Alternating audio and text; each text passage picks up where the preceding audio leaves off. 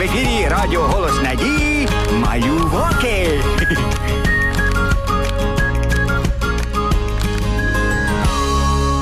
Доброго дня, мої любі слухачі. Я тішуся, що ви знову з нами вже очікуєте чергову історію. Почну з того, що Уляна сиділа на лаві біля будиночку і читала Біблію. Позаду Уляни Гошка, тихо-тихо, щоб Уляна не помітила, поліз до скрині і перебирав речі. До галявинки прибігла Полінка. Привіт, Уляно! А що ти робиш? Привіт, Поліночко. Ну і цікаво ж я читаю історію про майбутнього прем'єр-міністра. І не десь там, а в самому Єгипті. Ого, мені теж цікаво. А ти Гошку бачила? Він там у скриню без дозволу лазить. Уляна повернулася і побачила Гошку. Гошко, може, я тобі чимось допоможу? Гошка зачинив скриню і з винуватим поглядом підійшов до Уляни. А Поліна почала жалітися на свого друга. А ще він сьогодні мене ображав Справді? і зламав жовтий олівець, а вчора розлив червону фарбу і Полінко, ну навіщо ти нам це розказуєш? бо він А ти, а ти отримала двійку у школі. Набридла ти мені. Ти поганий, я краще. Тому я сьогодні буду малювати з Уляною, а ти дивися. Ось у чому справа. Нумо, зараз будемо малювати. ні. Я перша прийшла. І олівець я не ламала, і А ти я біда. бо я олівець не ламала і фарбу не розливала. Поліно, Гошко, я щойно читала історію про родину, в якій брати дуже сварилися. З цього вийшла недобра історія. А давайте почитаємо. В часи далекі, дуже древні, 12 батько мав синів. Отари в них були кочевні, з корів, овечок та козлів. Без нагляду татуся й мами брати отари стерегли. Самотні днями і ночами шкідливе там життя вели. Та менший Йосип був хорошим. Про це все тату докладав.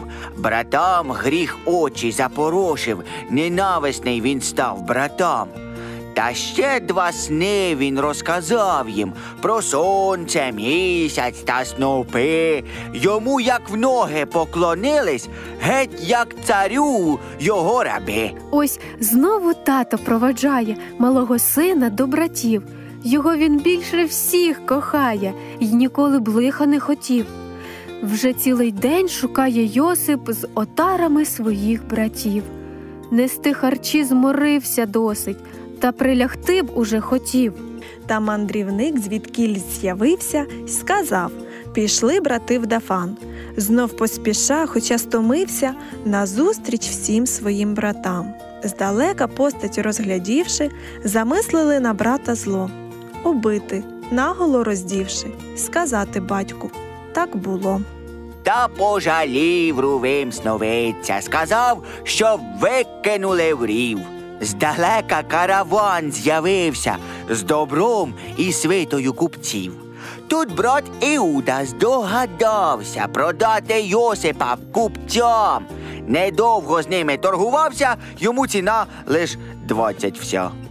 Ех ви, брати по крові рідні, за що ж його ви продали? Невже ви є такі бідні? Зв'язали руки й повели.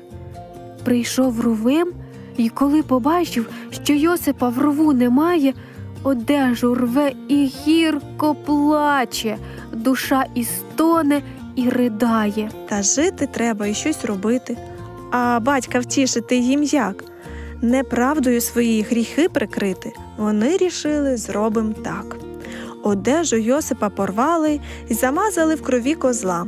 Прийшли до батька й показали, як звірі наробили зла. Впізнав одежу сина Яків, свою порвав, на землю впав, і довгі дні скорботно плакав, та втіхи для душі не мав. А може, помалюємо? А мені можна малювати? Я ж себе погано поводив там, ну цей той. Пусте, ми ж помирилися, чи не так? Я більше не буду набріхувати про Гошку. Ну, от і добре. Треба миритися, правда? Так. Ходімо до столу. У Йосипа була велика родина, але вони часто сварилися. І були як колючки. Так і ми. Коли посваримося, то колючі, а як миримося, то добрі і веселі. Поліно, а ти колюча чи весела? ну що, мир? Не будемо сваритися. Набагато краще миритися. От бачите, як добре, коли ніхто не свариться. А чим закінчилася історія про Йосипа? О, до закінчення ще далеко. Ця історія дуже цікава. Наступного разу я розкажу вам, що було далі. Хочу подарувати вам ось такі гарненькі кактуси, і нехай вони нагадують вам, що треба бути не колючими, а добрими. Так, набріхувати це погано. Так, треба робити зауваження з любов'ю. І ніколи не треба сваритися. Тільки добром можна виправити ситуацію. А ви часто сваритесь з братиками та сестричками?